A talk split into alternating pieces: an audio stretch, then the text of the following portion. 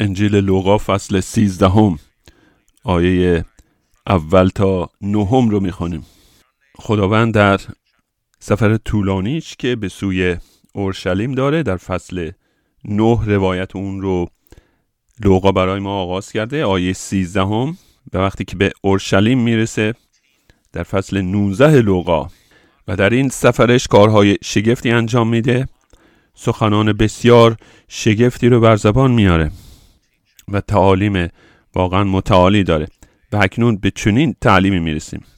آیه اول در آن وقت بعضی آمده او را از جلیلیانی خبر دادند که پیلاتوس خون ایشان را با قربانی های ایشان آمیخته بود.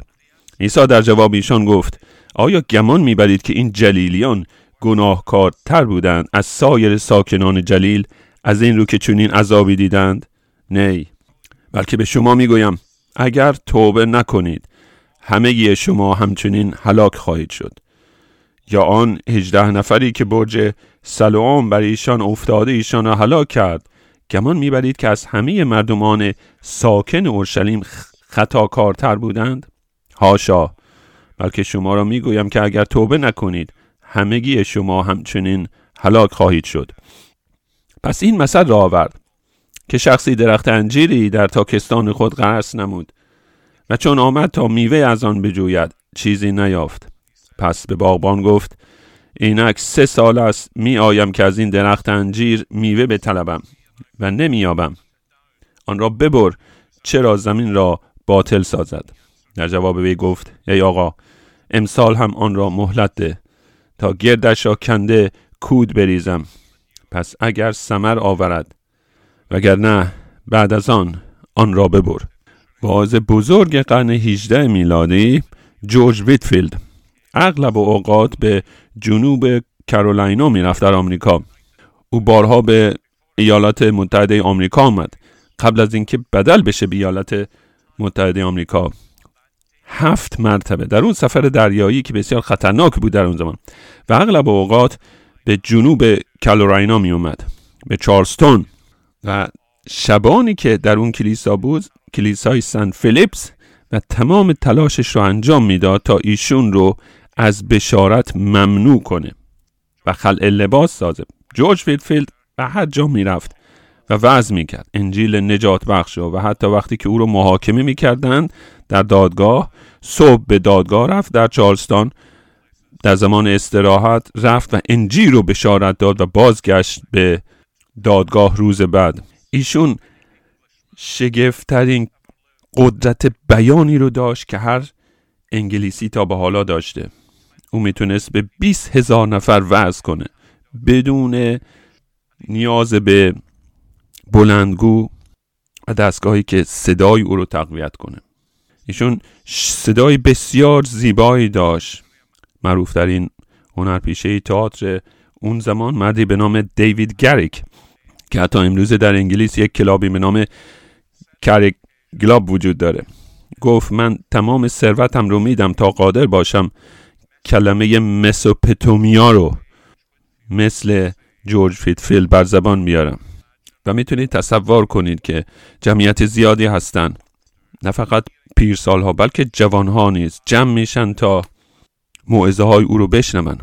و در بین اون جوان ها و خردسال ها کسانی هستن که حتی سعی می‌کنن صدای او رو مسخره کنن صدای او رو تقلید کنن از روی تمسخر و مثل لحجه او صحبت کنن و من تعجب نمی کنم اگر پسر بچه نه ساله در اینجا باشه که سعی کنه لحجه اسکاتلندی من رو تقلید کنه.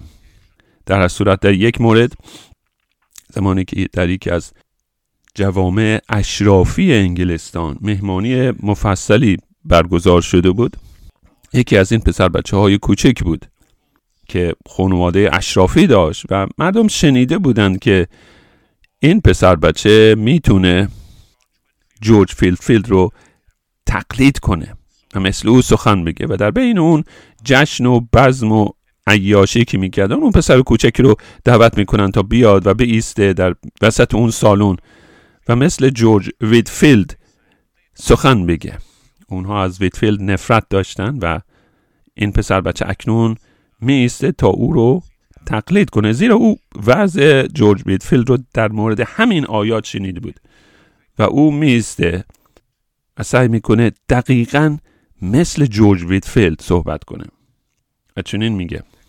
اگر توبه نکنید همگی شما همچنین هلاک خواهید شد. و همچنان که روح القدس بر ویتفیلد نازل می‌شد و بشارتش رو برکت می‌داد در همون لحظه نیز روح القدس این پسر بچه رو برکت داد و اون سالن جشن و میهمانی در سکوت کامل فرو رفت. میهمانی به هم ریخته میشه مردم دل شکسته و افسرده سرهاشون رو پایین میاندازن و به خونه ها باز میگردن. کاملا در تضاد با اونچه که انتظارش رو داشتن. وقتی که وارد اون سالن میهمانی شدن. من تصور می‌کنم این دقیقا همون تغییری هست که روی میده در این آیاتی که مطالعه می‌کنیم. مردم با یک انتظاری وارد این مکالمه میشن و انتظاراتشون کاملا عوض میشه. آنچه که در فصل 13 لوقا می‌خونیم. شما می‌دونید اغلب اوقات کسانی هستند که عاشق این مصیبت ها هستند و نمی‌تونن اینو از ذهنشون بیرون کنن. مگر اینکه راهی رو پیدا کنن و راجب اون مصیبت ها و یا بدبختی ها صحبت کنن. کسانی هستند که اینها رو در زندگیشون تجربه می‌کنن و راجبش میشنون و این روی دلشون هست و هیچ کلامی نمی‌تونن بگن مگر همین بیان مصیبت. و در این جمعیت شاید احتمالا دو جمعیتی که به هم می‌رسه. جمعیتی که با خداوند ما عیسی هست به سوی اورشلیم و جمعیتی که از اورشلیم دارن به خونه باز میگردن و در مسیر با خداوند روبرو میشن. و در بین این افراد کسانی هستند که صحبت و تعلیم خداوند رو متوقف می‌سازن و به او چنین میگن. و به نظر من اینها دقیقا همون کلامی است که در زبان آرامی هست و چنین میگن. مسیح آیا شنیده ای که پانتوس پایلوس اکنون چه کاری انجام داده؟ البته این پانتوس پایلوس همون فردی است که از سوی امپراتوری روم مسئول مصلوب شدن خداوند ما عیسی مسیح هست که سربازان او بودند که خداوند رو مصلوب ساختند. او در آن زمان معروف بود به مردی که واقعا سادیستیک بود. و هرچند که جدای از عهد جدید سابقه ای وجود نداره راجب آنچه که در این آیات می‌خونیم. اما این چنین کارهایی هست که باعث میشه مردم بیان نزد خداوند ما و بگن آیا شنیده ای که پانتوس پایلات چه کاری رو اکنون انجام داده؟ و به احتمالا تصور می‌کند خداوند ما علاقمند باشه زیرا اینها جلیلیان بودند که پایلاتوس این مصیبت رو بر سرشون آورده بود.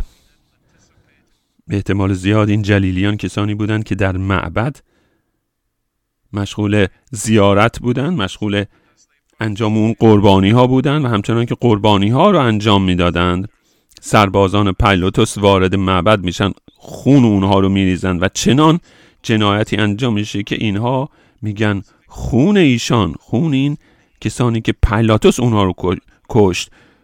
با خون قربانی ها آمیخته شد. خون اون حیواناتی که از معبد قربانی شده بودند. و خداوند ما به اونها پاسخ میده. به شیوهی که انتظارش رو ندارند و واقعا اونها رو به حیرت در میاره. مشخصا آنچه که در پشت سر سوال اونها این است وقتی که میگن مسیحای شنیدی پایلاتوس چه کاری رو انجام داده؟ و شیوهی که خداوند ما به اونها پاسخ میده. در ذهن اونها این سوال وجود داره.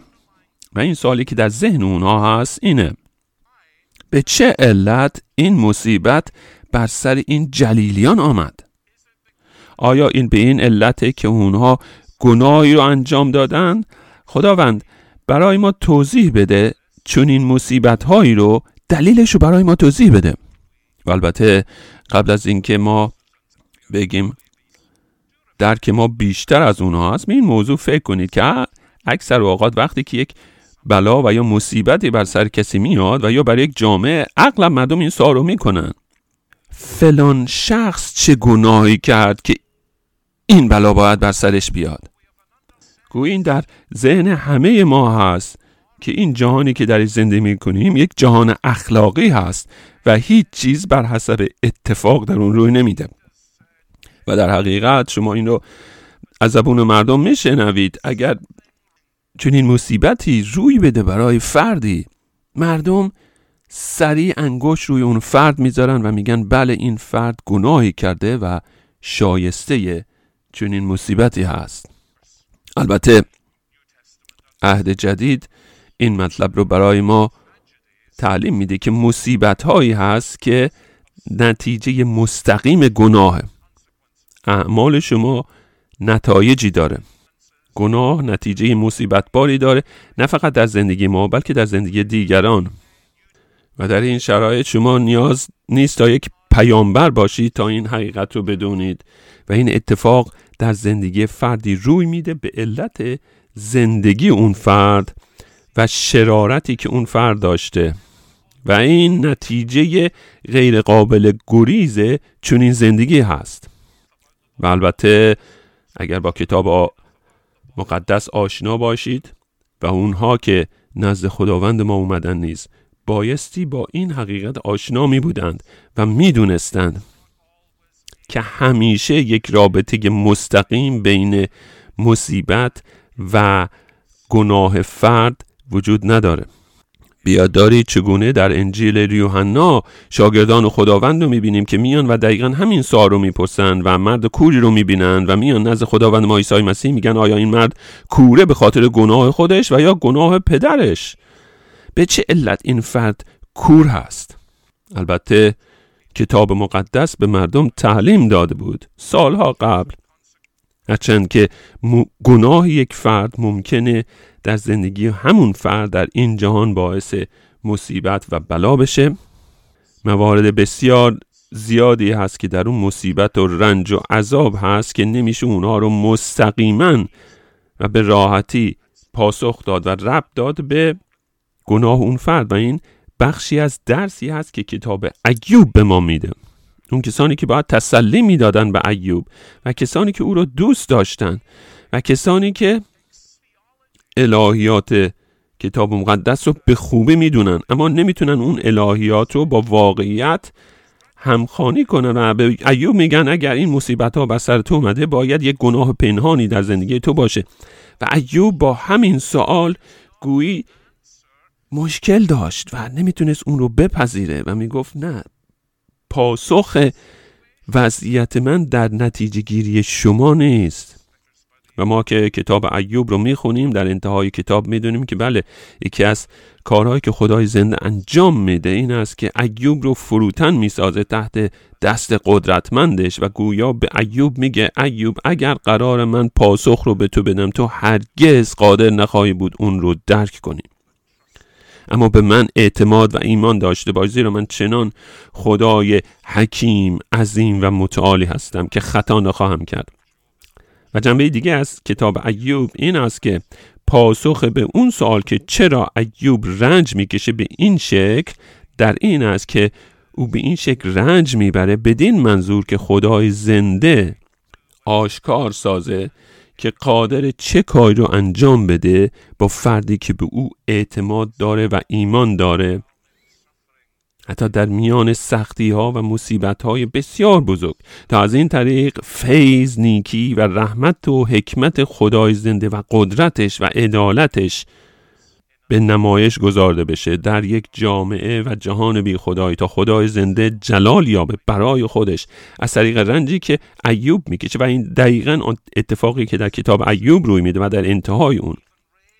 پس حتی این افراد که میان نزد خداوند و این سوال رو از او می‌پرسن با پس زمینه ای که در ذهنشون هست آیا این جلیلیان خونشون ریخته شد زیرا بزرگترین گناهکاران بودن نسبت به دیگران؟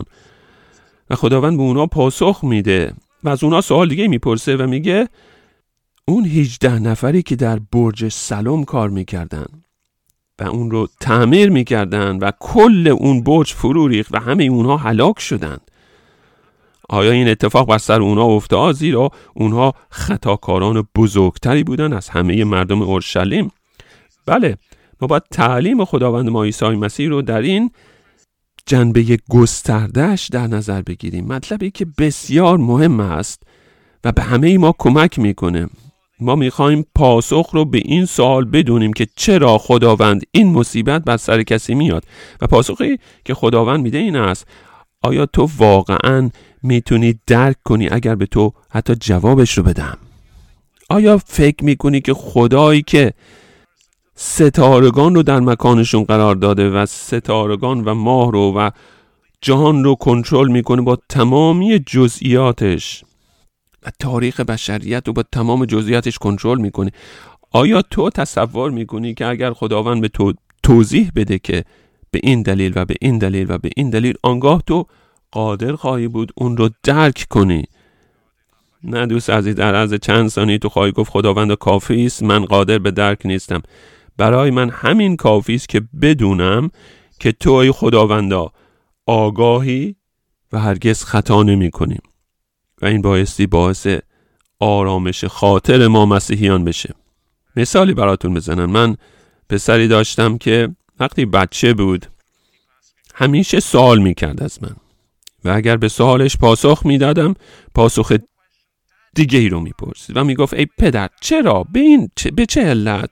چگونه؟ و به محض اینکه پدر یعنی من بو پاسخ می‌دادم و دلیلش می‌گفتم او سوال دیگه ای می آورد و تا اونجایی که اون می‌دونست که پدرش پاسخ رو می‌دونه او خیالش راحت بود و به این شکلی که یک ایماندار مسیحی زندگی می‌کنه. اغلب اوقات من در زندگی خودم بازگشتم به اون کلام خداوند ما عیسی مسیح که به شمعون پتروس گفت پتروس اکنون تو نمی‌دونی من چه کاری دارم انجام میدم.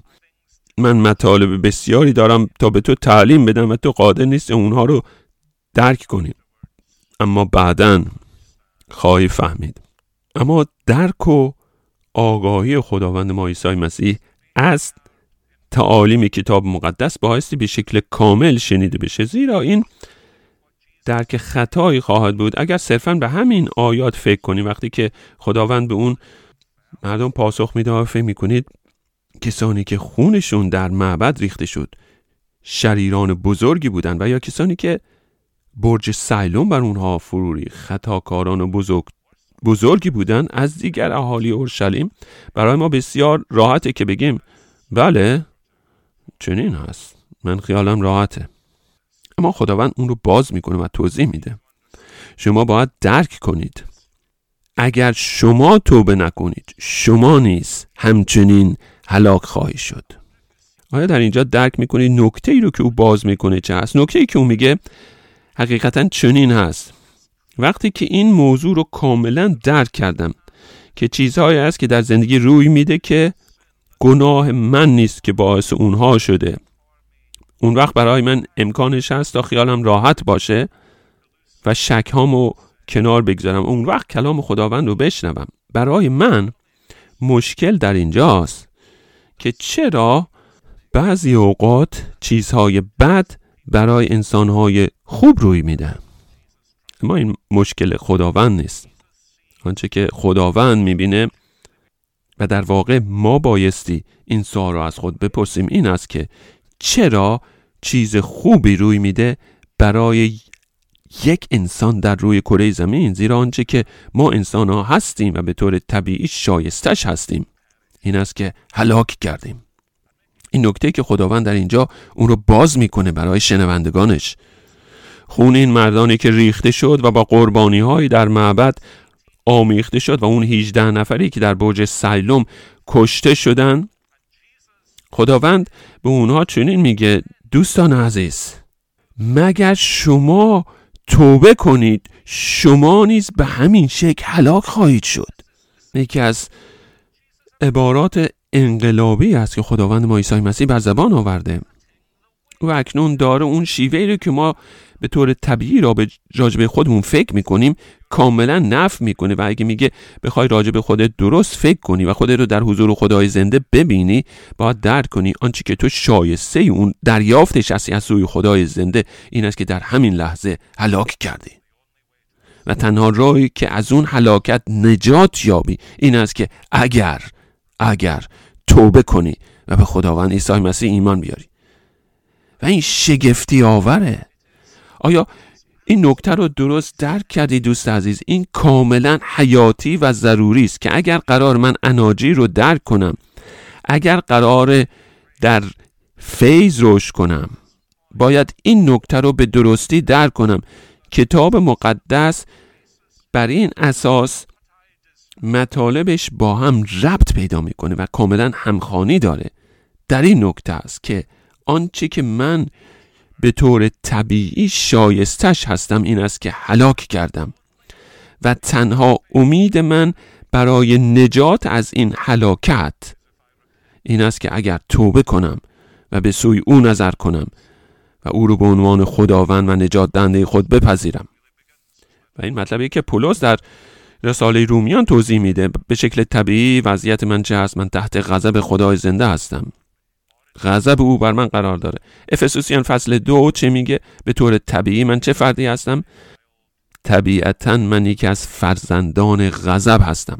به طور طبیعی از راه تولد این چیزی که من شایستش هستم این شروع حرکت منه. تنها چیزی که من شایسته دریافت اون هستم از سوی خدای زنده و حقیقی. تاریکی عظیم هست و مجازات او بر گناهکاران زیرا به طور طبیعی من یکی از فرزندان خدا نیستم بلکه فرزند غضب. و این کلام شاید سنگین باشه برای گوشهای شما. ما دوست داریم انجیل یوحنا رو بخونیم اون که راجع به محبت صحبت می‌کنه. خدا چنان جهان را محبت نمود که تنها پسر یگان مولودش رو داد تا هر کسی به او ایمان آورد. هلاک نگردد. و بعد یوحنا در همونجا توضیح میده که کسانی که به خداوند ما عیسی مسیح ایمان ندارند تحت غضب خداوند باقی میمونند. و بیاد دارید که یوحنا این رویا رو در انتهای مکاشفش می‌بینه در فصل 6 در اونجا می‌بینه که مردان بزرگ و جنرال ها و مردان قدرتمند فرار می‌کنن به سوی کوه ها و میگن ای کوه ها بر ما فرو ریزید و ما رو پنهان سازید. از خشم بره خدا.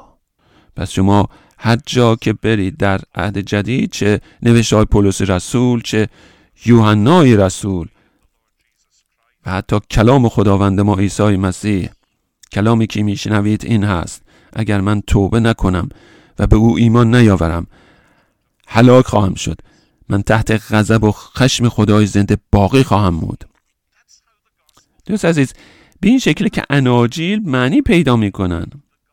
من چه نیازی به انجیل دارم اگر در چنین وضعیت مصیبتباری نمی بودم چه ضرورتی داشت و مسیح بر روی صلیب بمیره؟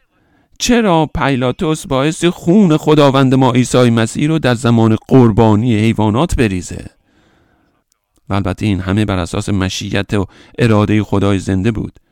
اگر من نیازی به رستگاری نداشتم چه ضرورتی بود تا پسر خدای زنده و صلیب کرده؟ و وقتی که این مطلب رو درک کنم اون وقت معنای فیض رو درک خواهم کرد. و اگر این مطلب رو ندونم فیض هیچ معنایی برای من نخواهد داشت. دوست عزیز تنها چیزی که به من توانایی میده تا وقتی که به کلیسا میام و سرود فیض غریب خداوند رو می‌خونم این حقیقت هست که یک گناهکار بیچاره مثل من نجات یافت. یک زمان من گمگشته بودم یک زمان کور بودم اما اکنون می‌بینم. و اگر فیض رو درک نکنم فکر می‌کنم من شایسته اینا هستم. و اون وقت این فیض نیست. این نیاز من هست که فیض رو چنین شگفتی آور می‌سازه. درک حقیقت فیض هسته اصلی پرستش هست در بین مسیحیان. کسانی که صدای خوبی دارن و با تمام دلشون می‌خونن فیض برای اونها بسیار شگفتی آوره و از ته دل خدا رو شکر میگن. روزی من در دانشکده الهیات بودم و دکتر ماری از من دعوت کرده بود تا در اونجا باشم در بین دانشجویان و موضوعی که صحبت می‌کردن فیض بود. و دکتر ماری از شاگردانش که در اونجا بودن پرسید تعریف شما از فیض چه هست؟ و تعریفی که اونها فرا گرفته بودن این بود که غنای خداوند ما عیسی مسیح که به افراد ناشایسته می‌رسه. و بعد ایشون گفت می‌دونید تعریف من از فیض چه هست؟ هر آنچه که خارج از جهنم باشه فیض است و این حقیقت داره دوست عزیز. هر آنچه خارج از جهنم به ما می‌رسه فیض هست. و این در حقیقت مطلبی است که خداوند ما عیسی مسیح در اینجا به این مردم میگه وقتی که با او روبرو میشن و به اونا میگه اگر از نقطه درستی شروع نکنید هرگز به اون نتیجه درست نخواهید رسید. و نقطه شروع در کتاب مقدس این هست که من به ذات فرزند غضب هستم. تحت خشم خدای زنده قرار دارم. تنها چیزی که من شایسته دریافتش هستم از دست خدای زنده و حقیقی این است که هلاک کردم. اما اما و این دلیلی که ما این دو بخش رو با هم در نظر می‌گیریم. این مثال زیبایی که خداوند می‌زنه در مورد درخت انجیر. در انجیل خداوند این اما رو داریم و این رو شما اغلب در مزامیر می‌خونید. این رو در سخنان پولس می‌بینید و این رو در کلام خداوند میشنوید. که وقتی که این مطلب رو توضیح میده میگه اما شخصی است که درخت انجیری داره و اون رو در تاکستان خودش غرس کرده. پس زمین بسیار حاصل خیز هست و به مدت سه سال اون میاد و از این درخت انجیر مراقبت می‌کنه و میگه من هیچ میوه ای روی این درخت ندیدم. دیگه خسته شدم از این درخت انجیل. اکنون این درخت انجیل باید هلاک کرده. اون رو ببر. و بعد اون باغبان چنین میگه. یک سال دیگه نیز به اون مهلت بده. یک فرصت آخر. آیا این مطلبیه که خداوند ما عیسی مسیح اکنون به شما میگه دوست عزیز؟ و یا به من؟ یک فرصت دیگه تا توبه کنید و به خداوند عیسی مسیح ایمان بیارید. شما می‌دونید توبه چه هست؟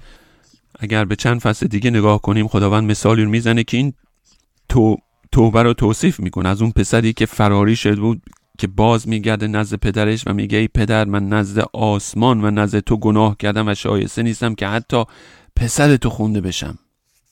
آیا شما هرگز به این شکل توبه کردید؟ به این شکل نزد خداوند عیسی مسیح آمده اید؟ همون کلام بسیار ساده من شایسته رحمت تو نیستم. من یک فرد گناهکارم.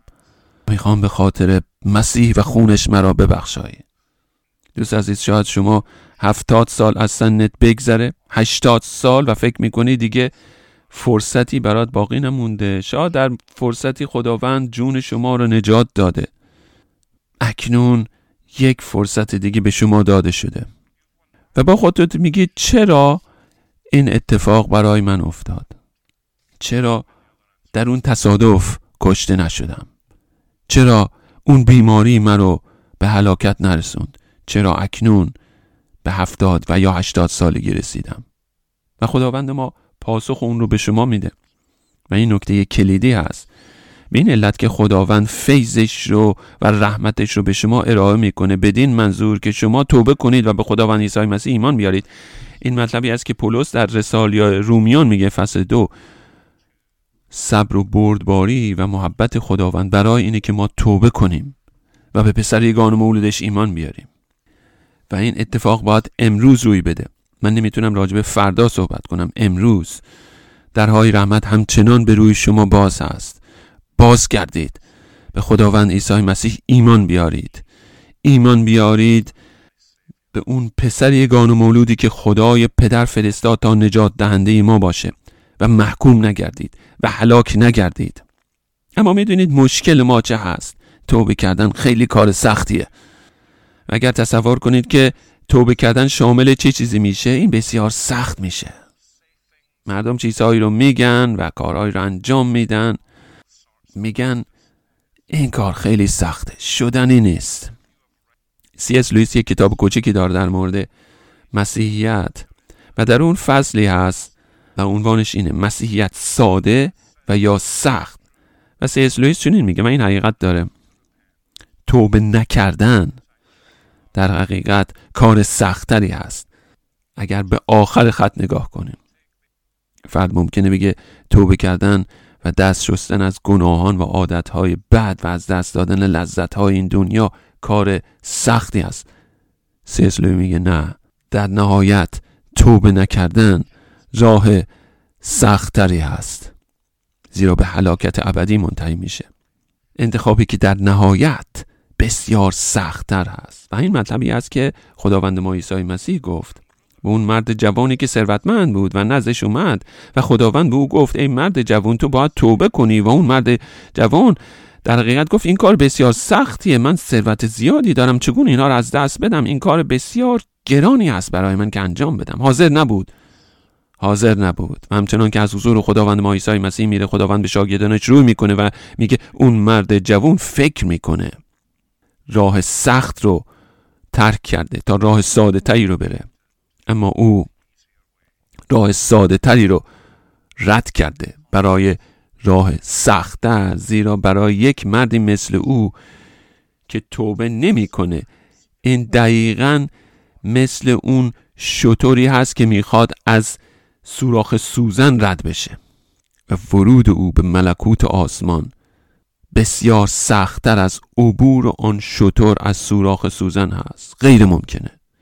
دوست عزیز توبه کردن ممکنه تلخ باشه اما سمر اون همیشه شیرین و دلپذیره و توبه نکردن ممکنه شیرین باشه برای چند لحظه اما سمر اون همیشه تلخ و زهربار خواهد بود.